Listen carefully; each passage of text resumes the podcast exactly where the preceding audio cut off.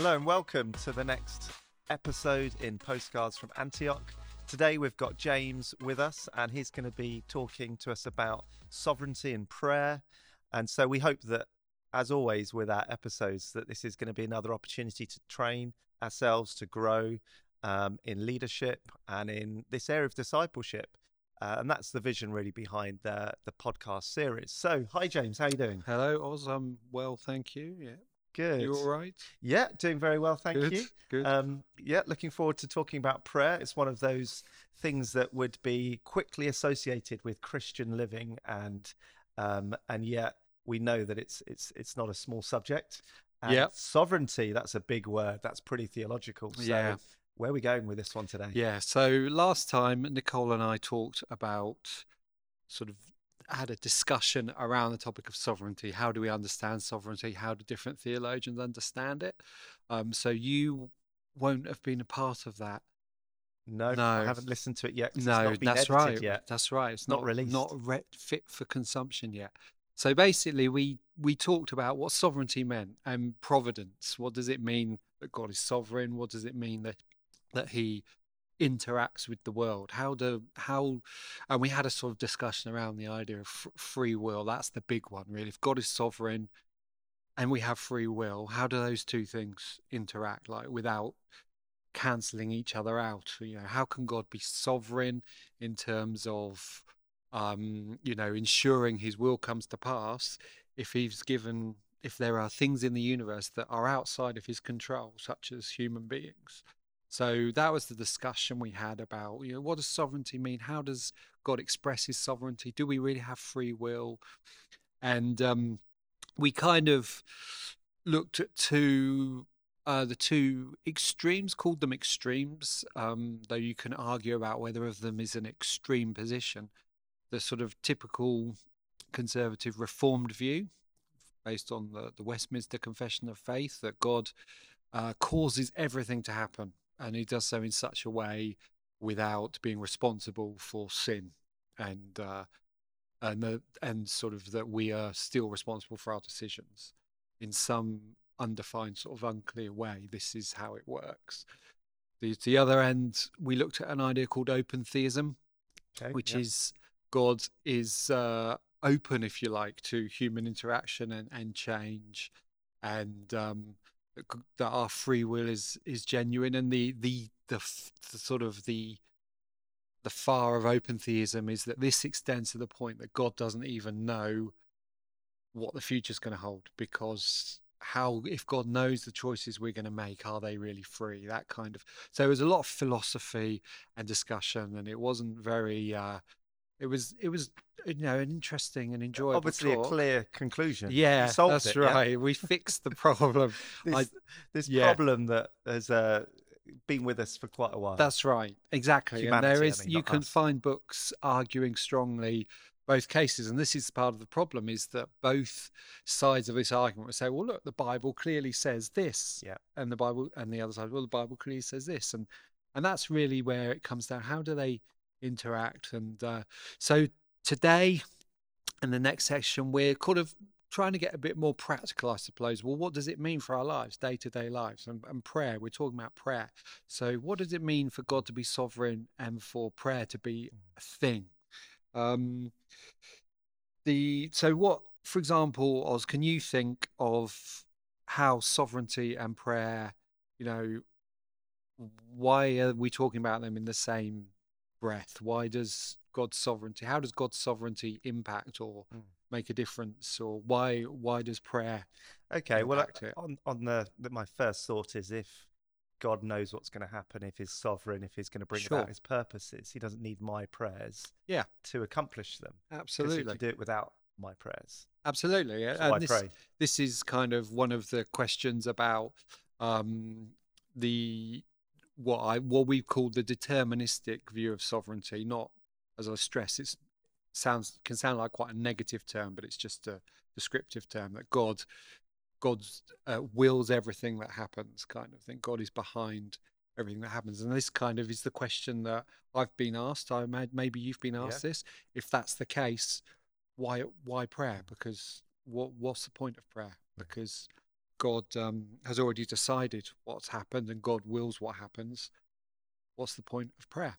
Um, and of course, along along with that is the idea. Well, you know, God, I can't influence God. God influences me, but I can't influence Him. So, what's going on with prayer? But of course, the other issue is, well, if prayer does change God, how God interacts with the world does change not just us but situations. Um, isn't that you know how can we be mm. confident that God's will is going to be done in the end? You mm. know, um, what what does that mean? And and this discussion kind of falls into a question of whether God allows risk or God allows no risk. Mm. You know, whether God uh, by by introducing genuine free will allows the risk that his will will not always be done versus a no risk view of the world that God is ensures in some way that his will is always done. Mm. So yeah, absolutely. So this is the question. Um, yeah, and, and I guess the goal is both wrestling with the theology that we find in the Bible and managing that those tensions that you've outlined and yet also wanting to move forward in our prayer lives so that we take that that wrestling and it leads to growth absolutely yeah change in our lives and helps us oh i can pray yeah because even though this or whatever it might be exactly that's um absolutely where we want to go with this yeah. uh this is hopefully will help people mm know how to pray. So, do we have? I don't know what you've got in store, but uh, are there kind of examples in the Bible of this kind of tension coming about well prayer? There's just one example that I've got is, for example, how how do you have in Numbers 23, verse 19, one of the uh, the the the verse says, "God is not human that he should lie, not a human being that he should change his mind." And then I'll stop there, though the verse goes on.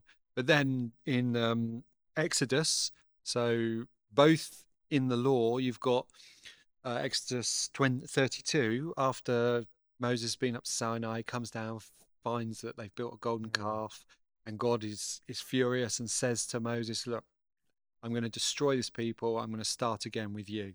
And Moses actually says, "No, God, don't do that. Mm. What will people say? You know, how will this look?" um, they'll say, You've just brought them out into the desert to destroy them. And then it says, Well, then God relented, God changed his mind. Mm. So, for example, you've got this tension between in Numbers saying, Well, God doesn't change his mind. And then an example mm. in Exodus of God changing his mind in mm. response to Moses talking to him, prayer, if you like. Yeah. So that's the kind of, yeah. that's one example of uh, this kind of tension. Mm. Um, do our prayers um, affect God to the point that He will change what He's going mm. to do? That certainly seems to be mm. what happened in that story. But on the other hand, when you've got other verses which say, well, God, you know, is constant, is faithful, you know, is unchanging, can be trusted, how do you balance those things? Yeah. And if we fickle human beings can change God's mind, does that mean we're wiser than oh, God? Well, quite, you know, yeah. Not, but exactly. it begins to go down a path yeah. where we think, oh, God didn't get it right. So, but now, yeah, that's right. So Moses that... got it right. Yeah, Moses exactly. Becomes the focus. Yeah. Does does and yet that we mean... know that God is God, holy, yeah. perfect, just, loving. Right so this judgment. this is the wrestle really. This okay. is where we struggle. But so Oz, I'll ask you a question.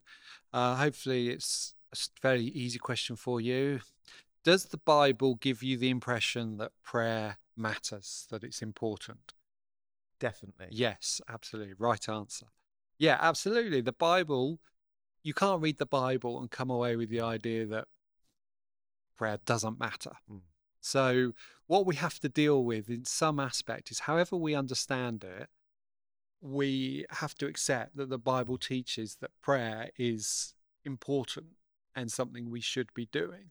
So if we have a theology which undermines that, which makes it harder for us to pray, we need to do something about that. We because we're sort of contradicting what the Bible's giving giving us and, and teaching us. Um, so we have to start from there, I think, with the idea that the Bible says that prayer is important, prayer matters, that has to undergird. In fact, um, one of the things that Jesus teaches us to do in Matthew 6, Sermon on the Mount, he gives us what's called the Lord's Prayer. Mm. And one of the things God, uh, Jesus tells us to pray is, you know, your will be done on earth it is as it is in heaven, praying that we can pray for God. We should be praying for God's will to be done, Mhm. which again throws up the question: Does does that mean that God's will isn't always done? Does that mean that if we don't pray, God's will won't be done? Does it mean that it might speed up God's will happening? Yeah. Yeah. Um, but again, so we kind of what we again what we, however we understand it, we build up an evidence that prayer matters. That Jesus says we need to pray Mm. for God's will to be done. Um, so clearly, God has created a world. He said yes to a world in which prayer matters. Okay, I think that's indisputable, and no one would say that. Whichever view of the the sovereignty sort of uh, spectrum you take, no one is saying. I haven't read anyone saying, you know, the those people saying, "Oh, well, God wills everything." You know, he's no one says prayer doesn't matter. Prayer is not important. Um, there might be questions over whether you know you pray for something because God actually has determined that you will pray for it, or or or so on. But no one is saying, you know, well, actually, that's a good point. Sovereign, my view of sovereignty means prayer doesn't matter. God has said yes to a world. He's created a world where prayer matters, where communication with Him seems to be a key part of what life should consist of. Mm. Yeah. So yeah, that's quite an interesting point you just said. Communication with Him. So that begs the question. It's beyond just the end result. Absolutely. It might be about Yeah. the relationship that prayer enables. Yeah. So God's God's created a world, created an environment where He wants us to have a relationship with Him, where there seems to be a two-way thing happening, Mhm. and that it's not all one way. Mm. That um, our prayers, our worship as well, you know, are something we can. God wants us to bring to Mhm. Him, and in return, He communicates Mhm. with us. So however we understand sovereignty, this is what God has created. This is what God wants, um, and this is where we we should be. So, so God takes prayer seriously. Mm. So ultimately, we have to too. Yeah. Whatever view we take, Definitely. we have to take prayer seriously. Does it matter if you know we're saying, "Oh well, you know, am I predetermined, predestined to pray this prayer or not?" Um, uh, does does it matter? Yeah. You know, the point is we should be praying. Yes, and there's countless examples throughout the Bible of people praying in the Old Testament to God for mercy, for miracles, for help, for comfort, and in the New Testament, as you said, Jesus says, "When you pray, not if you pray, yeah, when you pray." And the early church, one of the key things was gathering for prayer. Absolutely, yeah. And uh, I think, again, whatever view we take, most of us functionally live as though we have free will, Mm. um, whatever the theology or behind it is. So we should just embrace that in terms of our prayer life as well. Yeah, experiences, we make choices. Yes, that's things right. And do things, and we have an element of Yeah, proactivity on that and level rather than kind of being directed. yeah, exactly. And the working behind that is unknown to us. Exactly. Quite So, how that Yeah, falls and works across scripture in our theological understanding. and Sure. that's something that's Sure. shared again by everyone in this si- this argument like the the reform position is the unknowable thing god's will is sort of Mm. is we don't know what god's will sort of that's the unknowable thing that's working in the background whereas for the open theist they would say well it's all the different ca- calculations and in, the interactions between all the humans that we can't see behind us uh, but god does know and god can see um, so both arguments say there's just things we don't know Yeah. and whether it's how it all works we don't know but functionally the Bible says, you know, Yeah. Jesus says, Luke 18, to- told his disciples a parable to teach them that they should always pray and not give up. Yeah, so there's an intercessory element that's uh, almost rewarded, and um, Yeah. and uh, prayer of the righteous man is going to have great effect. There's, Exactly, There's, a, there's yeah. a relationship between how we pray, when we pray, why we pray. So are there some I don't know, principles or areas that we're going to work Yeah. through to understand this a little bit more that you've you've There, there are. Um, I've got um, so Gregory Boyd, who was one of the people I mentioned last time, an open theist. He wrote a book called "Is God to Blame," and it's a very interesting book. And but in it, he talks about prayer. This and one of the things he does, which I think is really helpful, again, and there's not absolutely nothing you can fault him for in this, whichever side. Although you may disagree with his theology, he has a chapter where he says, "Look, here are some of the things the Bible says about prayer, like what what influences prayer." And I think this these are true. And again, how it all interacts with God's will may be unclear to us, but we're going to look through some variables. I think some things the Bible says Mm. seem to influence prayer and how effective prayer is. So, um, we'll start with uh, the first one on the list is the first variable, if you like, is God's will. Okay, now this may seem kind of obvious, but also it's the same way you're saying, well, um, if we, as Jesus teaches us, pray, God, your will be done on earth as it is in heaven. How can God's will, in, you know, affect prayer if we're praying God's will into, you know, oh, it's all very complicated you can get yourself muddled up. But again, the Bible, I think, clearly teaches that, well, actually, God's will makes a difference on whether or not our prayers are answered or how they're answered. Um, in 1 John 5, have you got Yep. Bible? Let's 1 John 5 14. You could read that, please. Uh, 1 John 5:14 This is the confidence we have in approaching God that if we ask anything according to his will he hears us. Okay, thank you. So John takes the view that look, if you pray in accordance with God's will, He will hear you. Hmm. So, and James in James's letter um, in chapter four, he says something similar. He says, "You you pray, but you don't get the things you prayed for because you're asking for out of selfish motives. You're not Hmm. praying in accordance with God's will." Hmm. So that's one of the things the Bible will teaches is that if our prayers are aligned with God's will, then we'll get we'll be heard. We'll we'll get Yeah. an answer. Yeah. So So it's discerning God's will. exactly. So if one of the things you're struggling with is you're praying and God doesn't seem to be answering, one of the questions you ask yourself is, well, am I praying in line with what God Yeah. wants? Yeah. Yeah, that makes sense. Yeah. So we can some of these we'll perhaps might want to talk a bit more about. Like that's a fairly Yeah. obvious one. The second one might be a bit more controversial, but again, it's it's in the Bible. Um, that the faith of the person who is being prayed for Mm. influences at times whether or not how effective the prayer is. Like again, uh, Mark chapter six. We'll just read one, but this this comes up in the Gospels quite a bit. I mean, this is one uh, kind of a negative way of looking at it. If you Which verse is that? um, Mark chapter six, verses five and six. Sorry.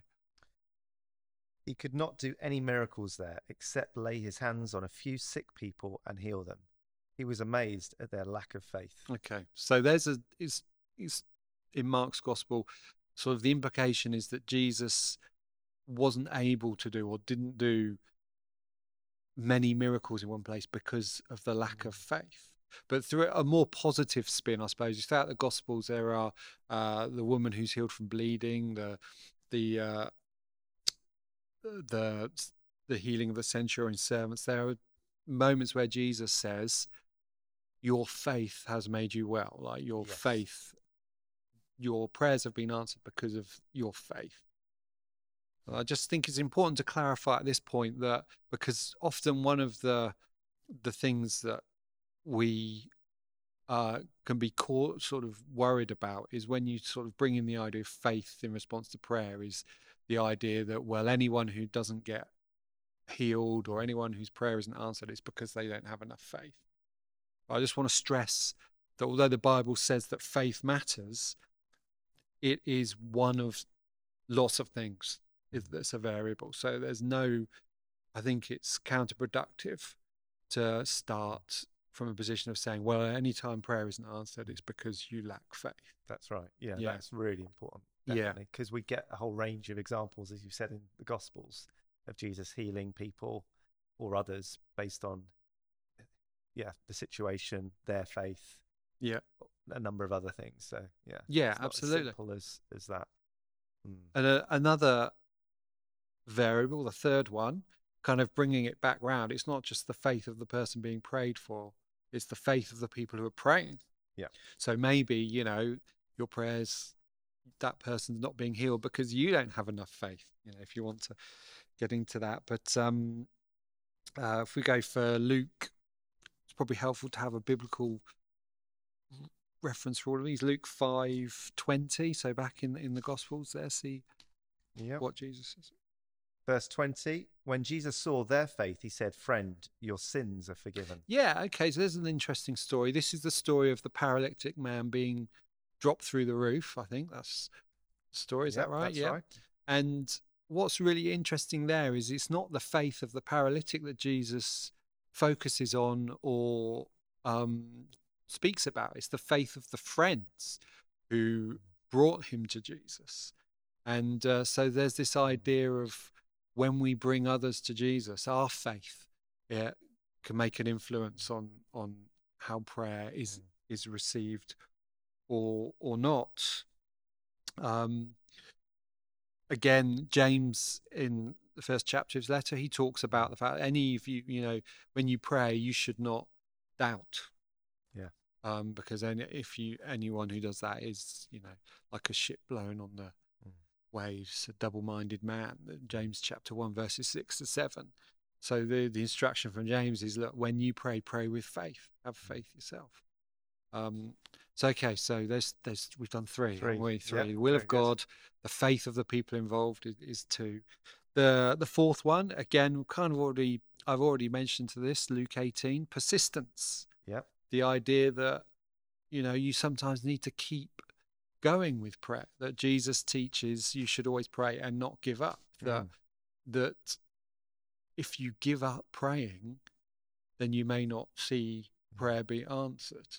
And that's one question that sometimes I'm asked, and maybe you have too, and personally, maybe got an experience of. But that um, some prayers pray once and it's it happens, and others right. for years, Yeah. and it seems to be unanswered. Yeah. And is that not having faith that God will in His time do it? Can you pray and then trust and leave it with Him? Yeah. But as you say, persistent widow, keep persevering and praying. Yeah. Keep praying. Don't don't give up just because you don't receive what you want as soon as you ask for it. Yeah. Um, and again, just to stress, these are uh, these are things that the Bible says influence prayer or whether prayer's answered, and we don't necessarily know which of these variables Mm. are in play at any one time. That's important. That's why it's important to keep praying, to have faith always, to p- persist in prayer.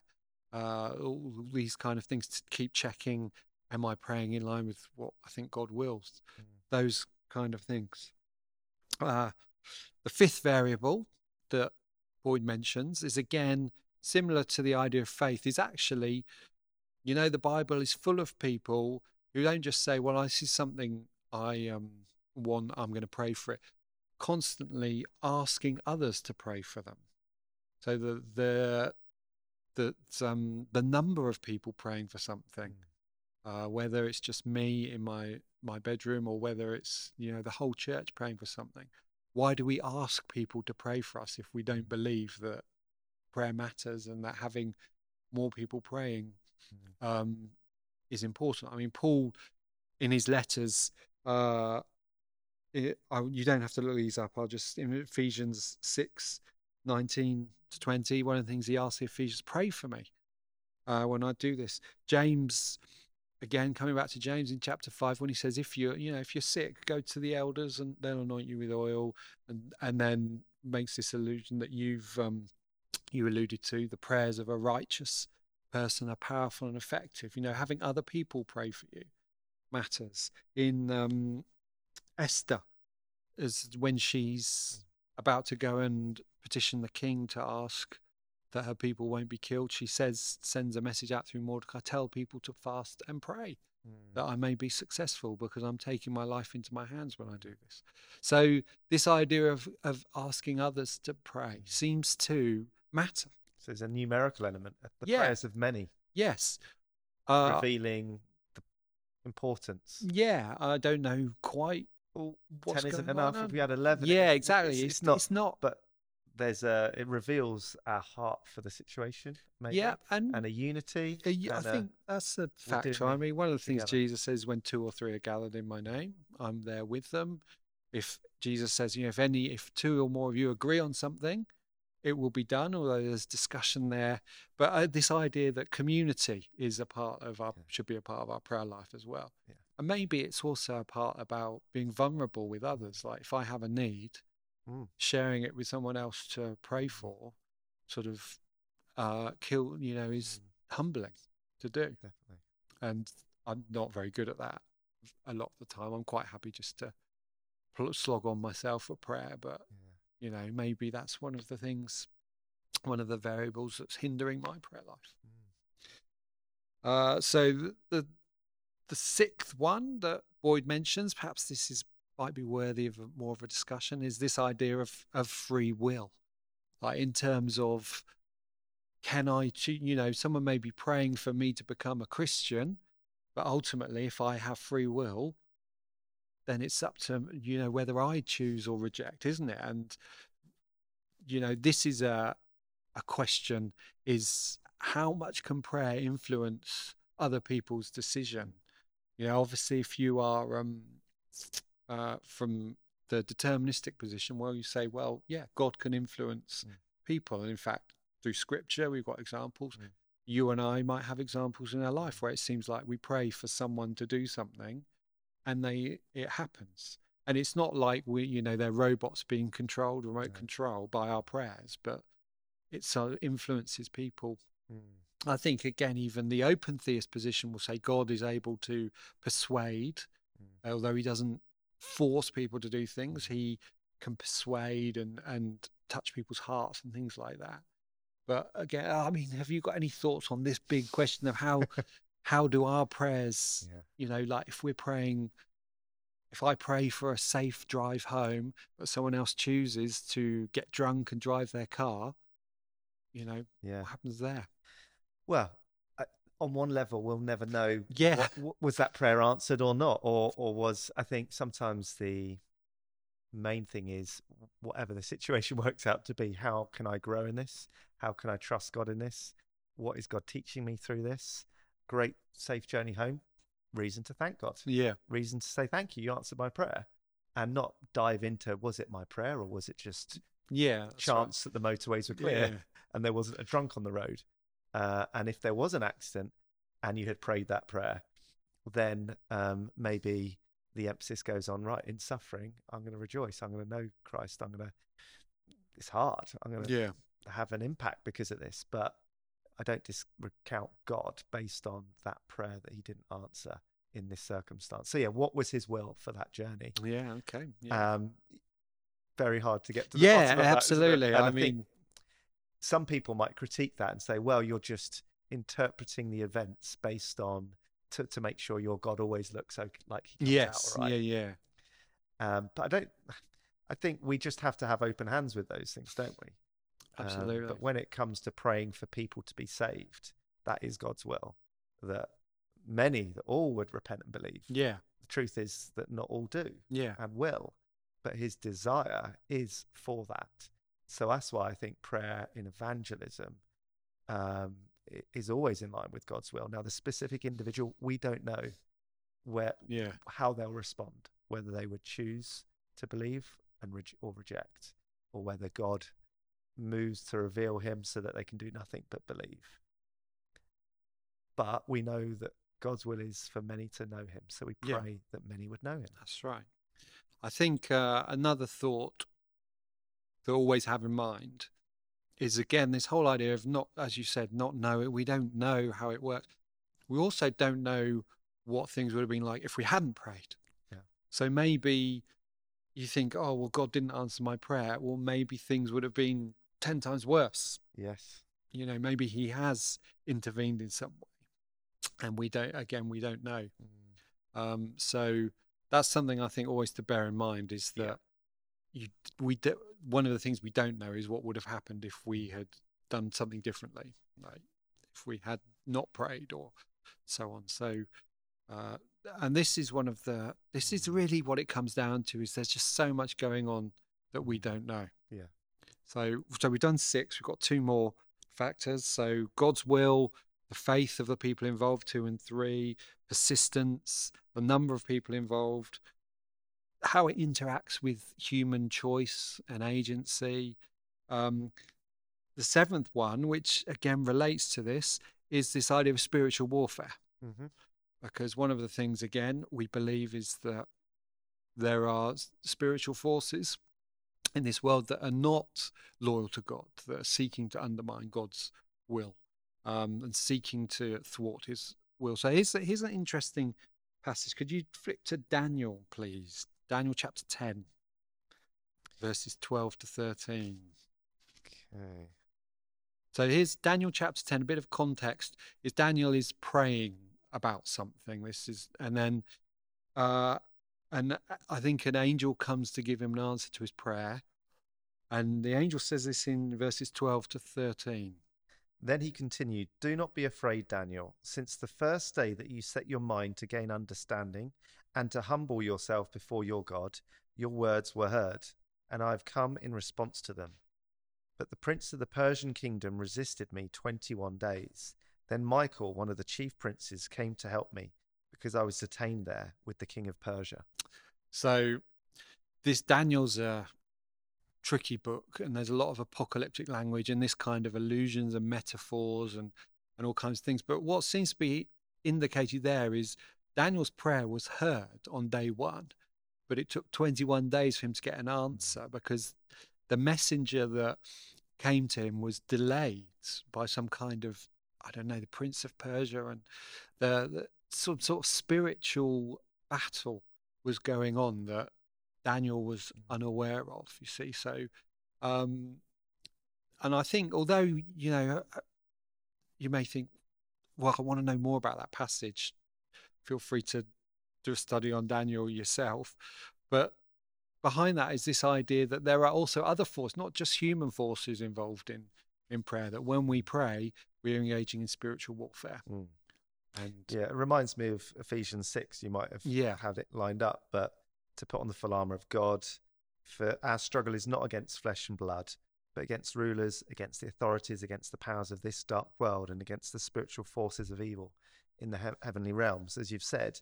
And then towards the end, it says it's quite an emphasis on pray, pray for me, pray in the spirit on all mm. occasions, prayer, requests, pray that I can declare. yeah, So prayer and spiritual warfare. That's Absolutely. that is the spiritual warfare. absolutely. I think that's a primary battleground for Mm. spiritual warfare is prayer, um, and that's another aspect of prayer that the, the Bible talks about. And we can often, in our culture context, churches in the West possibly Mm, overlook that yeah, because maybe absolutely. the manifestations aren't as apparent as they might be in other contexts that we hear mm, of. So it's really good to hear you mention it and for us to read and as we do in the Bible, see Yeah. that the realities of that. absolutely, absolutely. It is a reality, and and uh, you know, as you say, other cultures, churches in other cultures, other parts of the world are a lot more familiar and accepting and experienced with this kind of thing because they're aware of it as a reality, whereas we, uh, influenced by a materialistic worldview, perhaps under under Yeah. emphasize. Devil's schemes are just different. That's exactly right. Exactly. So Um, that leads us to seven or eight. Eight, that's number seven. So one more. Yep. Last one I've got is sin. So perhaps this is uh, touching on that first one, God's will. Is uh, let's look at um, maybe we'll go with James chapter five, verse sixteen. See what that says.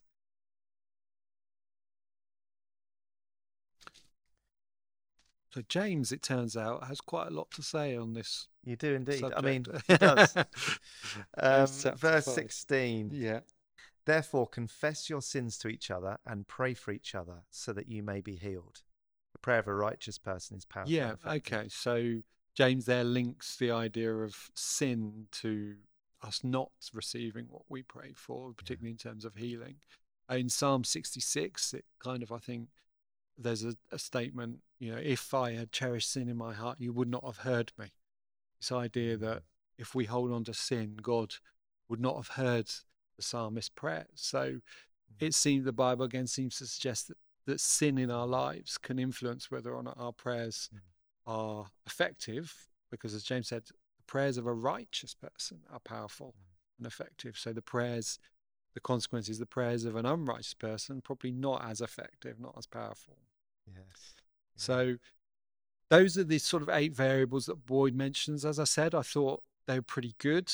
And that's those were focused on, you know, perhaps why why is prayer answered? Why is it not answered? Because this is one of the big questions and ties in with sovereignty is well, why was this prayer answered? Why was that not answered? And um or not answered in the way I thought it would be, or as soon as I thought it would be, all those kind of questions uh, come down to the fact that the Bible says, well, there's a lot of variables involved when we pray. It's not as simple as saying, this is what I want, God, get on it. So, okay, that's really helpful to know that that's really not the primary purpose of prayer is to get what we want. Even if it is in line with God's will, the aim is is much more an openness at the complexity of Yeah, of, well, of life that's right. what God is doing to achieve his will and the relational experience of communing with God. Yeah, we we can as- uh, we can assume that if God wanted it to work differently, He would have made it work differently. He would have created a world where you literally just had to send Him an email, and what you wanted would be instantly. You get an instant reply. You know, um, You've seen that Bruce Almighty. I have film. never seen that. You but- need to watch that. There's a great moment where, yeah, Bruce is answering all the prayer Yeah. emails and just does yes all, and the kind of catastrophic Yeah. effect that that has. So yes, very interesting. Yeah. but there's uh, there's one. Maybe if you're listening to this, you you know what I mean. Um, mm, So those are the variables and how all this interacts with God's sovereignty. As I said at the beginning, the determinist says, well, there's an unknowable thing behind our prayer life, which is God's will, like what God has willed to happen. And the open theist would say, well, there's an unknowable thing behind our prayer life, which is how all these variables and uh, you know how human free will interacts with all these things. And both both positions are saying the same: is we just don't know. You just pray as though prayer matters more than anything, and trust God as though it all depends on Him. yeah, that's really helpful. Thank you Yeah, so much. That's all right. I thought I'd finish with just a story to to show. I think it's a story I I was told by a, a guy in Australia called Warwick um, that I think illustrates some of these points that we've been talking about and sort of how prayer works with interacts with some of these issues. And um, so what uh, it's about Warwick was attending a, a a men's kind of conference or a men's event in Australia. About twenty blokes there, and while they were sitting in a meeting and they were sharing and praying with each other, he felt like God was saying to him, "I want you to go over to this guy over there and give him a hug, just hold him."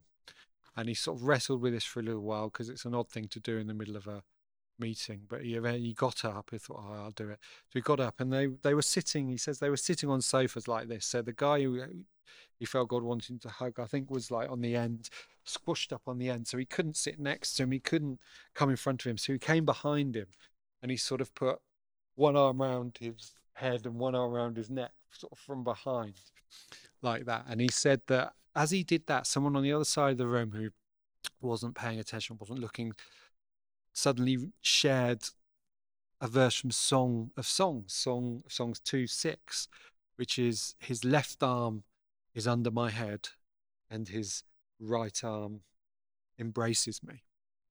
And when he shared that, and with Warwick holding this guy, this guy just started crying. Um,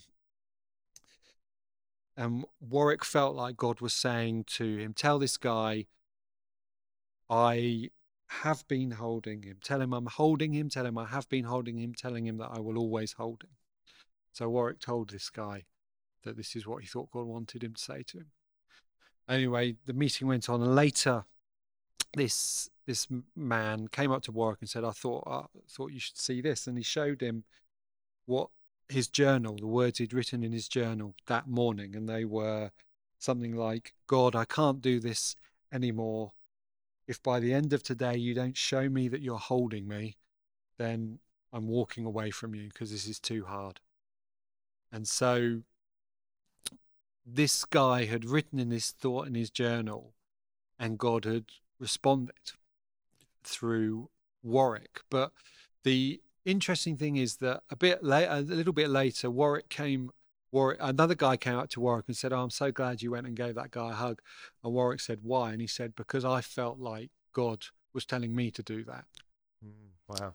And uh, he obviously he didn't. He didn't, and the other guy did. Yeah, and Warwick did. So this for me kind of feels like a, an illustration of how prayer, this messy interaction of of man and God or women and God, that prayer really is. You got this guy who says, "God, I need you to hold me," and God says, "I'm going to do." Okay, I will do that. But the first person he goes to, God says says sort of says, "I don't think I can do that." So God doesn't give up. God says, "Okay, well, let's try someone else." and and goes to Warwick, who is obedient. And I feel like there's an illustration there in in how prayer works. That it is a messy thing.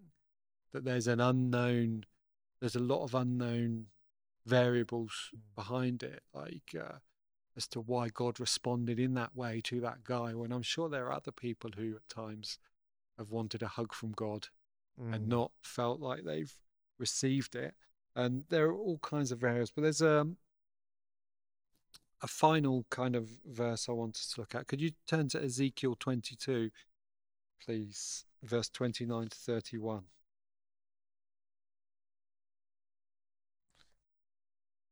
Ezekiel 22, verse 29 to 31. So, I will, before you read that, I'll say um, you can't, I don't think you can read the Bible and come away with the idea that, oh, prayer isn't that big a deal. Prayer doesn't matter. I shouldn't be doing it as I said, if you've got a view of God which has tainted your how you pray, has made it harder for you to pray, then you need to address that. You've got the wrong view of God in some way. You've you've not understood something, and it's okay to not understand how it all works. Whatever you believe about God's sovereignty, you should pray as though it does depend on you. I think, and uh, in fact, if you could read Ezekiel twenty-two, verse twenty-nine to thirty-one, please.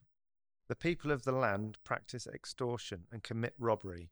They oppress the poor and needy and mistreat the foreigner, denying them justice. I looked for someone among them who would build up the wall and stand before me in the gap on behalf of the land, so I would not have to destroy it, but I found no one. So I will pour out my wrath on them and consume them with my fiery anger, bringing down on their own heads all they have done, declares the sovereign Lord. Yeah, so Wow, thanks for that verse, James. That's all right. So there's an indication there, I think. God is saying, Look, I'm looking for people to intercede. I'm looking for people to stand in the gap.